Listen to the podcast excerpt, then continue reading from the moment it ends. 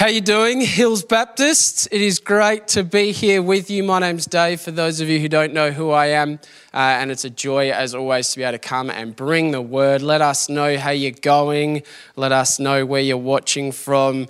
Uh, like, share, comment, um, give us some amens.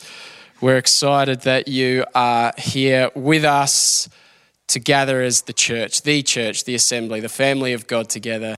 Uh, God is good. God is good. Um, if you are tuning in for the first time in a while, we are in the middle of a series on the book of Jeremiah. It's been an awesome series so far. Uh, today we're going to come to Jeremiah chapter 18. Let me give you a real quick debrief of where, where we've been and where we're going. Uh, for those of you who yeah, haven't been following along, we have Jeremiah writing at a time when Israel has been divided. We have the northern kingdom, we have the southern kingdom. The northern kingdom has been overthrown by uh, the Assyrians in 722 BC, uh, which leaves Judah, and Judah is in a place that had been running from God. God. Um, we had King Josiah come in and restore worship and see some great things, and now Judah is falling away. And God has come to this young prophet, uh, a young man named Jeremiah, with this hard, difficult word. When everyone else is preaching prosperity and peace, Jeremiah is preaching repentance and judgment. And, uh, and God says, I'm going to make you uh, an iron pillar, a bronze wall, uh, a fortified city. I'm going to make you stand against this place and preach truth and declare a word against this city that they might repent. And nobody listens. If you listen to Mark's word a couple of weeks ago, such a powerful word. No one's listening, no one's paying any attention. And the nation of Judah is falling into disrepair, about to be captured by the Babylonians. Um, but as we come in this place and we get to Jeremiah chapter 18, this nation that is rejecting God, falling into sin, and Jeremiah would be so despondent that no one's listening. And God comes to Jeremiah with this powerful word. And I'm so excited to preach this this morning. God's, I just believe really powerfully, God's got a word for you where you are at in this moment, in this season. I'm just going to, uh, we'll get into the word, then we'll pray, and then we'll preach. Join with me, Jeremiah chapter 18. Verse 1 through 6 says this This is the word that came to Jeremiah from the Lord. Go down to the potter's house, and there I will give you my message. So I went down to the potter's house, and I saw him working at the wheel. But the pot he was shaping from the clay was marred in his hands. So the potter formed it into another pot, shaping it as seemed best to him. Then the word of the Lord came to me, O house of Israel, can I not do with you as this potter does, declares the Lord? Like clay in the hand of the potter, so are you in my hand, O house of Israel. If you are in a house with some other people and you feel like announcing the title of my message to them this morning, you can turn to them and say, Messed up, but in the master's hands. Messed up but in the Master's hands. Come on, let's pray. Loving Heavenly Father, we thank you for your word, God. We thank you that your word is a two edged sword. We thank you that you are mighty and powerful, uh, that your ways are unsearchable beyond tracing out. We thank you that you have not finished with us yet. And Lord, we pray this morning for that reminder, Lord, that powerful reminder that you are not finished with us yet, that you are the potter, we are the clay. You are the artist, we are the canvas. You are working in the world. And so, Lord, we ask that you would speak. Father God, as always, may I step right out of the way. May you come and speak. May you declare your truth and your glory. May you speak to each and every person whose ears and eyes would come across this message, whether that be right now live, whether it be later today, whether it be three years from now. May you speak boldly, and may your spirit take these words and bring them to life in people's lives, we pray. We give it to you in Jesus' almighty name, and all God's people said, Amen. Amen. So, friends, the year was 1996. The location was Temple Christian College, and I was in Mrs. Harton's year eight art class. And those of you who know me well, you know that I am not much of an artist. In fact, just the other day, I participated in a portrait drawing competition with my young daughter Mabel, who is seven. And at the end of that portrait drawing competition, it was deemed that she was the winner. Now, I could claim bias on behalf of my beloved wife, saying that she was being biased towards her daughter, but that would be to be doing her a disservice because the truth is, is Benji does not have a beard, and uh, it would be unfair for me to say that when I drew a beard in my portrait, well, I actually didn't draw a beard, but it looked like I'd drawn a beard on him. Uh, it was not a good portrait, and Mabel won that duel fair and square. And she's seven, and I'm 37. Yeah, I am. Almost 40, as Ben has just reminded me. I'm not much of an artist. And so when I stepped into this year eight art class many, many years ago, the same was true, if not worse. I was not much of an artist. And I remember there with Mrs. Harton as we are sitting down, expectant, knowing my uh, lack of capability in this area, a little bit nervous. Uh, and Mrs. Harton comes out and she threw some clay on the table. And she said, Our work this term is pottery. And so we had two tasks that she'd given us. One was to make an animal, the other was to make a bowl. And I remember as she sat there and she threw the clay in front of us and she started talking about pottery and what we were going to do, I was like, fantastic. Animal, easy. I got this covered. Elephant, right? I'm going to make two big lumps, body, head, two flat bits for the ears, four little stumps for the legs, and two rolled up bits for the trunk and the tail. No worries. Done. Straight in the oven. We're good. The bowl was a different story. And so I made this elephant, got it done pretty quickly, and then came the bowl. And the bowl was we had to get our piece of clay and we had to do what we had to do to it that she was teaching us. We had to throw that thing on the spinning wheel and we had to try and mold this bowl. And lo and behold, I struggled like you would not believe. Lesson after lesson, all I got was mess. The first time I threw that clay in and I put my foot on that wheel, boom, there's clay all over the room. And it just went on and it got worse. And eventually, after a few weeks, I sort of tried to form something, but it was just a mess. And then as the term rolled to a close, we put our animals in the kiln. So I put my elephant in the kiln and it fired up and it came out and the legs had fallen off and the trunk had fallen off and it was a mess and I was angry and I was frustrated. And then I came to bring whatever this thing that I had in my hands that wasn't quite a bowl to the kiln. And just as I was about to get it there, you know what happened. It was a Lego Masters moment where right before the, the moment of cooking this thing and turning into what it was created to be, it all fell apart. And I remember being so upset because I'm someone who likes to do things well. And so I went to Mrs. Harton, whose name was actually quite prophetic, I think. And I brought this to her and I was just like, it's ruined. It's a wreck. It's stuffed. It's lost. I, I can't do it. Fail me now. Like I was a bit of a drama queen, I suppose. And, uh, and as I gave it to her, I'll never forget what she said. It was, it's one of those things that God has brought back to me over and over again. And she said this to me. She said, David, come with me she said, Nothing is unsalvageable in the right pair of hands. Nothing is unsalvageable in the right pair of hands. And I think because she'd seen me work, she took my mess and she threw it back on the wheel. And I remember just watching her just intently go to work on my mess and turned this thing into something beautiful, this bowl shaped into what I could never dream of shaping it into. Nothing is unsalvageable in the right pair of hands. I don't know about you, but I feel like preaching this morning. Come on. Friends, God uses many, many images in Scripture to describe his relationship with his people. We see the image of the shepherd and the sheep. We see the image of the vine and the branches. We see the image of the husband and the wife. We see the image of the, the father uh, and his children. There's these beautiful images over and over again of how God relates to his people protector, provider, lover, um, the, the one to, in whom we can trust. It's this amazing image, but I'm not sure if there is a more potent, powerful image than Jeremiah's potter and the clay. It is a beautiful, beautiful image.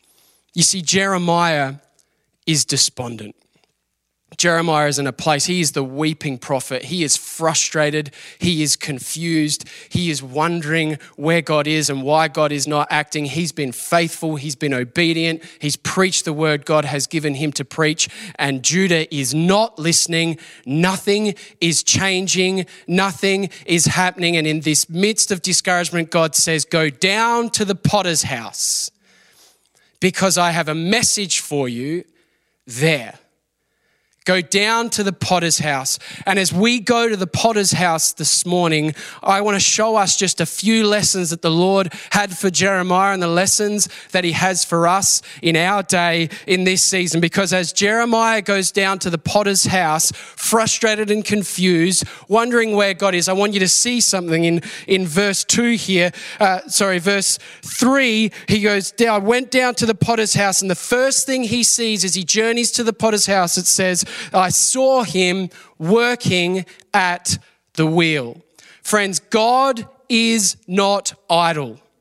Wherever you are at, whatever your situation is, whatever you're going through, whether you, you don't feel like God is acting, like maybe you're sitting here right now and saying, Well, God, I've prayed and I've sought you and I've been reading your word and I've been going to church and I've been fasting, and I've been doing all the things you've called me to do, but still you remain silent. Where are you, God? Why are you not coming through in my situation and my season? Here's the promise of God to Jeremiah God is working working at the wheel. He is not idle. Just because you can't see him doesn't mean that he's not working. Just because you think there is no way doesn't mean that he's not making a way. God is not idle. He is working at the wheel. He's sitting at the wheel. And for Jeremiah in this moment to go to the potter's house and to see the potter there working intently, God is not distant. He has not forsaken Israel. He has not forsaken you. He has not just rejected rejected us and said, I want nothing to do with you. No, no, no. God is working at the will. He is working his ways in the world. He is onto it. I love this beautiful passage in Philippians 1 6. I am confident of this, Paul says. He who began a good work in you will carry it to completion until the day of Christ Jesus. Friends, God is he begins the work, he doesn't forsake the work. He can carries that work to completion. It might not look how we want it to look, it might not be what we thought it was going to be, but that doesn't mean that he's given up. It means that he is faithful to his call, he is true, and he is not idle. He is working at the will. What an awesome way to start this message for Jeremiah in this season. And then the second thing we see, which is so beautiful as we carry carry this on. It says, I saw him working at the wheel. Verse 4 But the pot he was shaping from the clay was marred in his hands. So the potter formed it into another pot, shaping it as seemed best to him. Friends, marred means it was messed up, it was broken, it wasn't what it was supposed to be. You know, and Jeremiah in this moment is looking at the nation of Israel, a nation that God had called to be his people.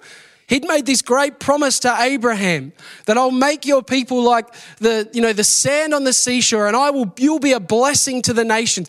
Israel carried such hope. Israel carried such promise about its nature and who it was in God. And in this moment, Jeremiah looks at the people of God, and he says, You are not who you are supposed to be. You're chasing after foreign gods. You're not faithfully following him. Your hearts are not given over to God, but they're given over to all the things of the world. And he comes to God and he's like, They're not who they're supposed to be. And God shows Jeremiah, says, Yeah, yeah, yeah, they're marred. They're broken. They're not what they're supposed to be. But guess what? They're still in my hands.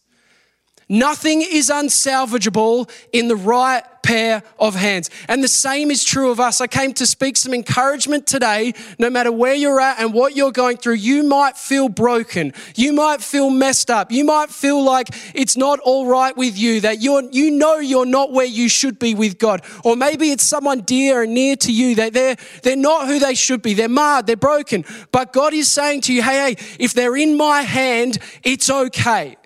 Nothing is unsalvageable in the right pair of hands. And this is true for all of us. We are all broken. We all come to a perfect God. We all come to the potter as marred pieces of clay. All of us do. But we're not unsalvageable. When we're in the master's hand, it's a beautiful, it's a beautiful thing. You know, in year eight, uh, I couldn't salvage my bowl. It didn't matter what I was doing. I could not fix that thing no matter how hard I tried. I needed to give that bowl over to the master. I need to actually give it over to the one who had the capacity to restore it and redeem it and return it. And here's what I love about this passage. You see, it says, But the pot he was shaping from the clay was marred in his hands. So the potter formed it into another pot. He formed it into another pot. You know, that Hebrew word there, that formed, is this beautiful Hebrew word called shub. Everyone say shub. Not shu, shub. And what it means is actually to renew and restore, but not to what it was, to what its intended purpose was. So it's this awesome picture that the potter takes something and he says, I'm going to renew you, I'm going to repair you, but I'm actually not just going to fix the gap. I'm not just going to put some putty in the cracks. I'm not just going to do a little patch up job. What I'm going to do is I'm going to completely transform you back into your intended purpose. And God is showing Jeremiah here that with the nation of Israel, with everything they're about to go through, He's taking them, He's got them on the wheel, and He is transforming them back into their intended purpose, taking them back to who they were created to be, His people, beloved, devoted to Him. He's saying, This is the work that I'm doing. And the same is true for us in Christ. Second Corinthians 5 17. Therefore, if anyone is in Christ, they are a new creation.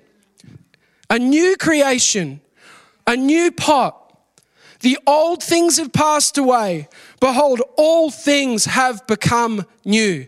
This is such a powerful word for us. Your flaws, your brokenness, your sin, your shame, your guilt, God does not just patch it over so that He can then reveal it and show you that later on when things continue to fall. No, He takes that and He makes you a new creation. All of that is gone. As far as the east is from the west, so far has God removed the sins from us. He is making us new, all things new, new creation. That's who you are in Christ. Completely restored, completely redeemed to your intended purpose to be a child of the Most High God, to be who He created you to be. This is the work that God is doing at the wheel. It is a transformative work, it is a restoring work, it is a new creation. I just came to encourage someone today you're not who you were, you are who He's making you. You're not who you were, you are who He's making you. And it's time to start living in that. Stop looking over your shoulder, reflecting on everything that's gone wrong. Stop looking over your shoulder and telling yourself you can't live as God has called you to live because you're living in that. Get out of the miry clay, get out of the filth, and step into the future and the promise that God has for you in the full assurance of faith that you are a new creation in Christ Jesus. That is who you are. That is who you are. New, it's a new pot. What a powerful promise. This is something so prophetic in this as well to Jeremiah about the nation of Israel and what he was going to do through the Messiah for the future and the establishment of his church. If we had time, we could get more and more into that. But there is a prophetic word here about the Messiah and what God is doing in that he is making all things new. He is going to, he is going to, uh, he is going to shub the old covenant into the new covenant. He's going to take that old covenant in all its flaws, the fact that it is a shadow of what is to come, as it says in Hebrews. It's a shadow of the things. Uh, it's supposed to point us to the new covenant. God saying, hey, this is what I'm doing. I'm taking my promise, I'm taking the old, I'm throwing it on the wheel, and I'm molding and transforming, and I'm going to bring it into the fullness of the new covenant in Christ. A new creation. Oh, that'll be my people. Everyone who calls on my name, everyone who by faith says Jesus Christ is Lord, everyone who bows their knee to the Savior enters into the promise of Abraham. What an awesome promise. And here's the third thing that we see with the clay as we continue in verse 4. So it says, He formed it into another pot, shaping it as seemed best to him. When I read that, I want to read that as seemed best to me. Anyone else? That's how I want to read that. Shaping it as seemed best to me. I want to hop on the wheel of the potter's in the potter's house and I want to go to God and say, God, today I want to be this. I want to be this majestic, magnificent masterpiece. And sometimes God says, actually, no, I don't want that for you. And sometimes we say, well, I want to, I want to be this sort of bowl. And God says, no, no, I'm making you this. I want to be this sort of pot. No, no, I'm making you this. And the thing about clay is when clay gets thrown on that wheel, when clay gets shaped and formed by, by a potter, the clay actually has no choice. But here's the thing about us we have a choice. God has given us free will. And the simple question is, will you submit to the potter's will? Do we come against God and press against Him? You know, I was, as I was thinking about this, I was thinking about Mr. Squiggle. Anyone remember Mr. Squiggle? And as a kid, Mr. Squiggle would be there and be doing, you'd get this piece of art and he'd have a few lines and Mr. Squiggle would start drawing. And I remember being there just going, What are you doing, Mr. Squiggle? If you do that line there and that line there and that line there, then you'd have this shape. And that's what you should do. You should do that. And it would have looked terrible. But so often, as you get frustrated with what Mr. Squiggle's doing, eventually you hear those words upside down, upside down, upside down. And he spins it around. And you're like, Whoa, how did he do that? And it's this beautiful picture, but in the moment of forming that picture, it's confusing.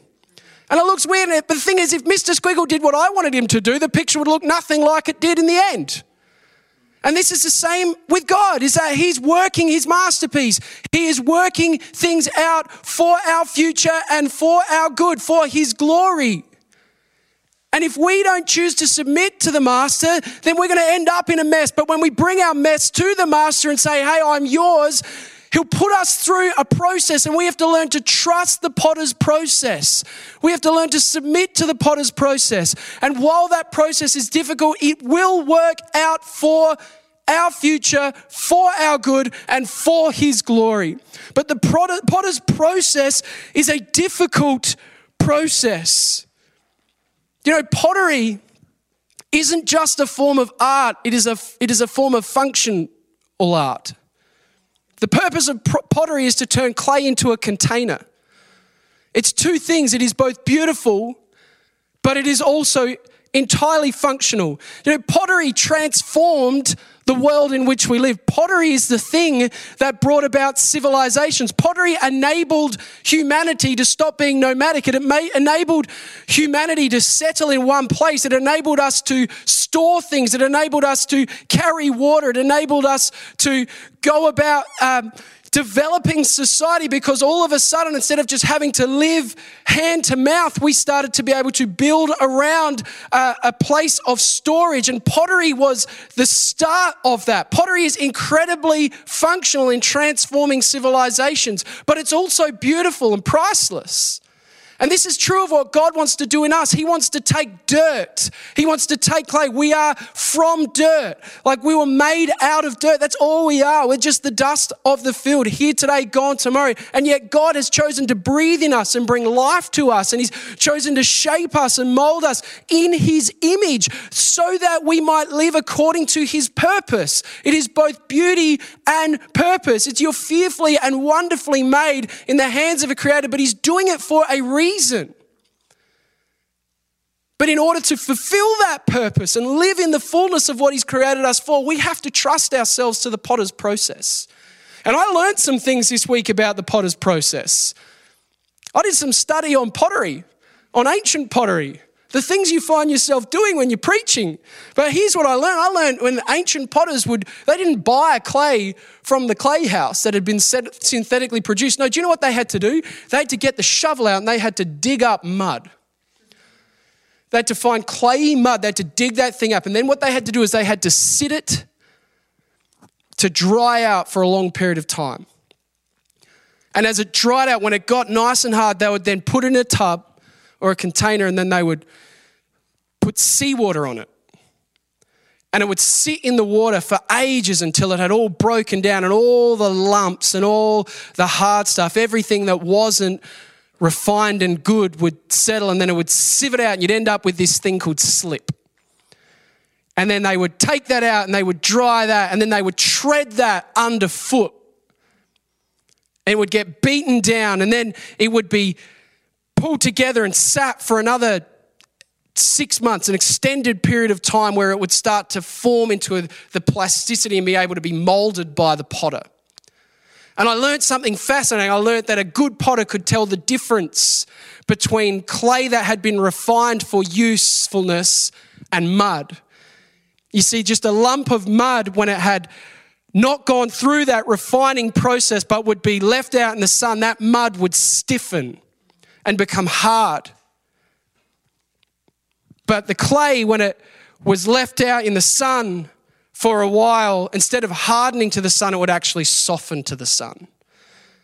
And I think the same is true for us. Mark told us a few weeks ago that we need to tilt ourselves towards the sun, S O N. The same is true with the clay. God will, the, the clay that has been refined will find itself softening to the S O N, not just the S U N. And we, when we allow ourselves to go through that refining process, when we allow ourselves to be, uh, be sat for a while and we allow ourselves to be sit, sieved for a while, we will find that as we soften to the sun, then finally we're able to be used by the master, used by the potter to shape into his purpose and glory. And you know what else I discovered? I discovered that when you're going to make a pot, the reason why my elephant broke is because I hadn't got the bubbles out.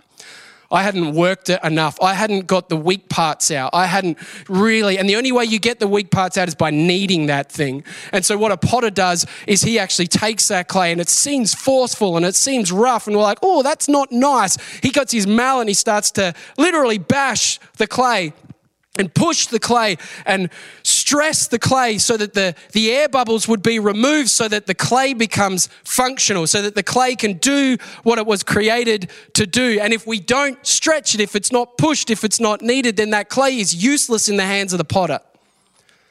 And sometimes we too need to be kneaded and pressed and pushed and prodded and we don't like it. And our tendency is to say, uh uh-uh, uh, i am out. But if we submit ourselves to the potter's process and allow him to do what he wants to do as is pleasing to him, then all of a sudden we become someone who can be molded and shaped into the likeness of Christ to fulfill the very purpose for which we were created. Because then he's going to put us on the wheel. And if the needy, the sieving, and then the kneading and the prodding wasn't enough, all of a sudden the foot goes down and the wheel starts to spin. I don't know about you, I don't like being on roller coasters. I don't like spinning very much. I don't even like the spinning swing at Balhannah. It makes me feel sick in my stomach. But the potter would spin us, the potter would cause us again to go through some stuff in life, but not to tease, not to hurt, not to harm, but so that we can be shaped and molded and sculpted into something so much more than just a lump of clay. To become this vessel that carries the very treasures of God. But then there's a final process. And do you know what a potter has to do? After all of that, a potter has to take that newly sculpted piece of art and they have to put it in the fire. And they have to put it in the kiln and it gets heated and it goes through incredibly hot temperatures so that a chemical reaction of transformation can occur.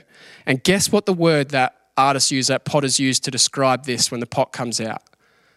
They call it mature. Isn't that incredible? It reminds me of James chapter 1, verse 2. If I'm going to read from the Amplified Version, because this is so good, it says, Consider it nothing but joy, my brothers and sisters. Whenever you fall into various trials, be assured that the testing of your faith through experience produces endurance. leading to spiritual maturity. Someone say maturity and inner peace. And let endurance have its perfect result and do a thorough work. I love that. A thorough work so that you may be perfect and completely developed in your faith, lacking nothing. Friends, it is not until the vessel goes through all four phases that it can be mature. It is not until the vessel is sifted, stretched, spun, and then put through the kiln that it becomes the vessel that it was created to be. Not just beautiful, but strong. And do you know what else I learned? The final, well, I've learned lots of things this week, but this one was awesome in that when archaeologists are, are doing their digs of ancient civilizations, do you know what the one thing that they find more than anything else is? Pottery. Isn't that amazing? It's pottery. It's not bones. It's not this other stuff. The thing that lasts, the thing that has stood the test of time, the thing that has survived the storms of generations is not human remains, it's pottery. It's something that has been tested and tried, that has gone through the fire. And as it's gone through the fire, it has been, may become so strong, so mature that it doesn't matter what history has thrown at it. It remains as a beacon of the story that was. It tells the story from ancient times because it has survived those ancient times. It's survived history because of the process that it went through. And same with us. If we would trust ourselves to the potter's process, if we would submit to the spinning wheel, if we would give ourselves to God and say, Not my will, but your will be done, if we would actually entrust ourselves to Him, stop fighting the potter, stop saying, I want to be this, I have to do it my way. If we'd say, God, have your way in me, no matter what comes, what I'm going through, we will find that through that refiner's fire, we will rise up and we will be a beacon of light to the world. We will be that jar of clay that Paul talks about in Second Corinthians. We'll have treasures in jars of clay. His treasure, the glorious gospel of light, the gospel of Jesus Christ. God would say, I see fit to put that treasure in this jar, in this vessel, in this pot, because this pot is strong. This pot has been fearfully and wonderfully made and crafted by the hands of a creator for a purpose of carrying that treasure to a world that so desperately needs it. Friends, we have to submit. We've got to learn to trust the potter's process. And as we give ourselves to the potter's process, then all of a sudden God can begin to use us and do immeasurably and abundantly more than we ever hoped or imagined in our lives. But if we fight the potter, all we ever are is a lump of clay. And we might be comfortable sitting there in the cold, dark recesses of the earth. But that's not who we were created to be. We were created by a living God for a living purpose. 1 Peter 1, verse 7. In this you rejoice, though now for a little while, if necessary, you have been grieved by your various trials, so that the tested genuineness of your faith, more precious than gold that perishes though it's tested by fire, may be found to result in praise and glory and honor at the revelation of God in Jesus Christ. I don't know about you, but I want my life to result in praise and glory and honor for the revelation of Jesus Christ. That's what I want my life to be. Because that's the only thing that lasts. I want my life to be that piece of pottery that years from now reveals the story of Christ. That generations to come would see that piece of clay tested, stretched, refined, and fired and say, Look at Jesus and what he has done in the world and give their lives to him. I'm going to invite the band up and we're going to close, but I've got one last point for us. Verse 5 and 6 And the word of the Lord came to me, O house of Israel, can I not do with you as this potter does, declares the Lord? Like clay in the hand of the potter, so are you in my hand, O house of Israel. Friends, Jeremiah is downcast. Jeremiah is prophesying doom. He knows the nation is in trouble. But God is saying, Hey, Jeremiah, can I not do to Israel what the potter's doing right here? And what he's saying is, hey, Jeremiah, guess what? It might be marred, it might be broken, it might not look how it's supposed to look, but take heart. Hold on to hope. Why? Because it's still in my hand. It might be a mess, but it's in the master's hand. And here's the truth God does not discard what he has designed.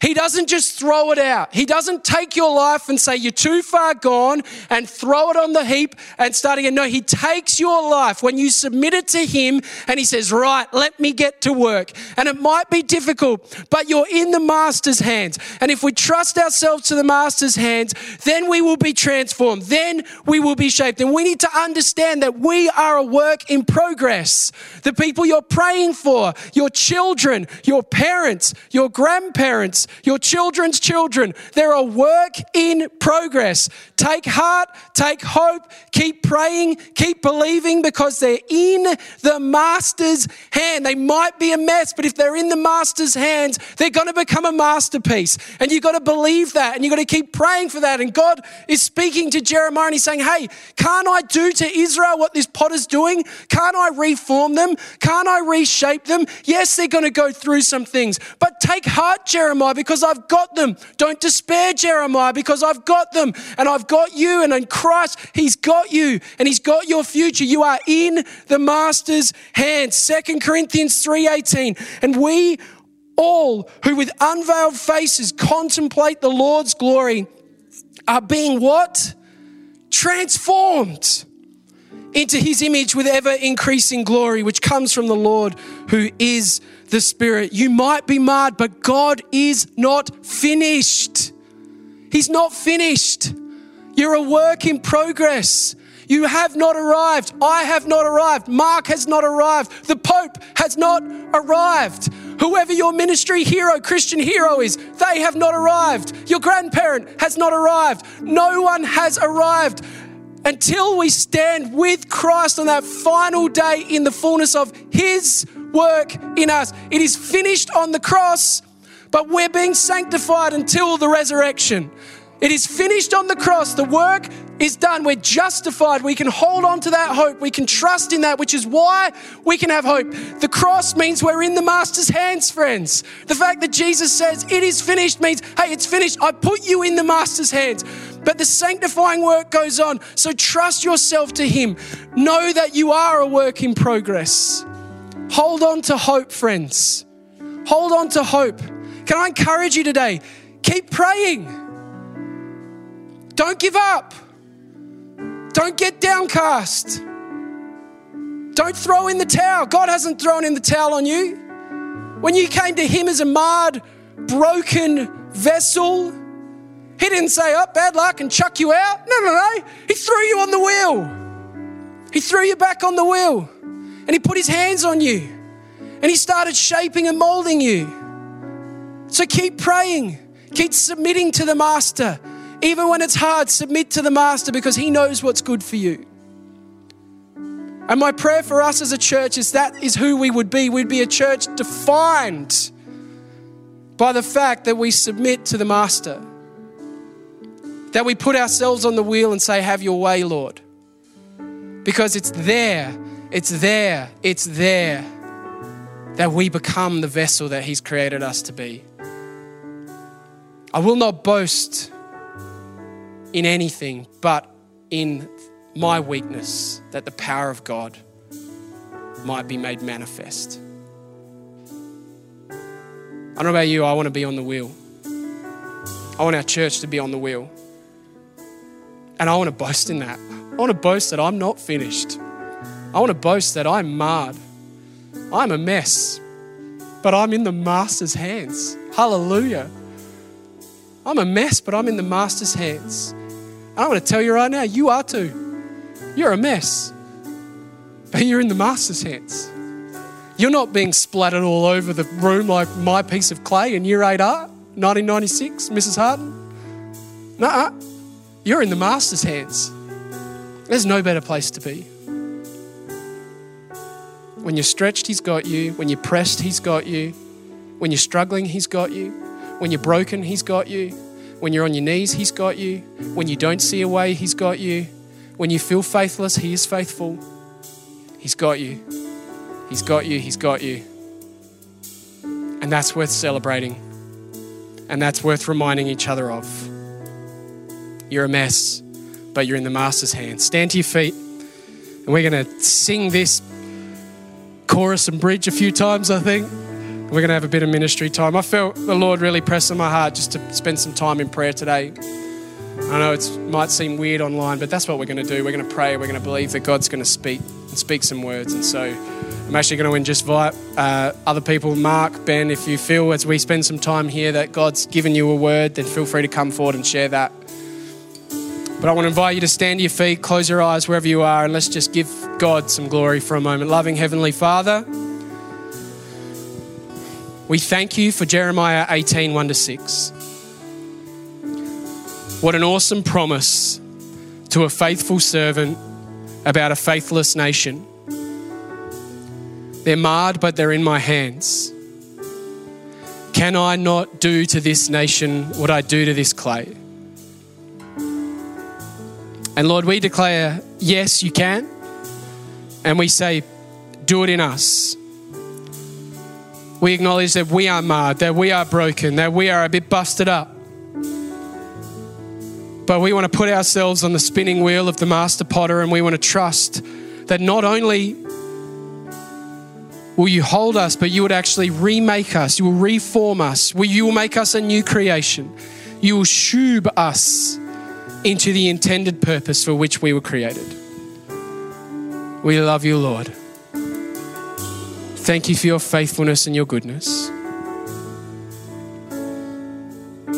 Thank you, Jesus.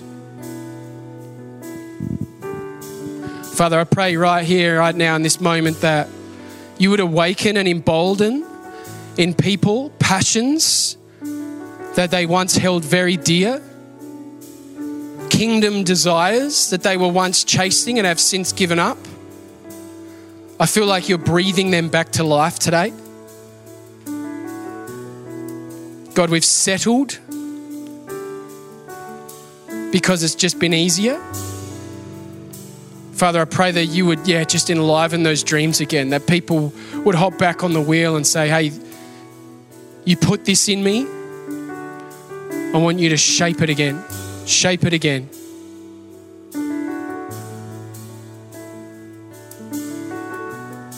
Thank you, Jesus. Thank you, Lord. Yeah. Yes, Lord, we love you. We praise you. I feel like there's relationships, people who've been waiting for God for a promised relationship, and you've given up. God gave you a promise a long time ago that He was going to bring the right person into your life and you've given up, God says, Hey, I'm faithful, I'm true. Keep praying, keep believing. Don't settle for second best. Do not settle for second best because it's there. No, dive into me. I know what I have for you. I know what I have for you, and it's better than this. It's better than this. You deserve a man whose heart is after God, not after the world. You got to let that thing go. You got to trust the potter's process because he's making something beautiful. Don't get off the wheel too early. Do not get off the wheel too early. Thank you, Jesus. Let's sing for a bit. You've been listening to a sermon from Hills Baptist Church. To find out more or to hear other great content, find us at hillsbaptist.com or on your podcast app.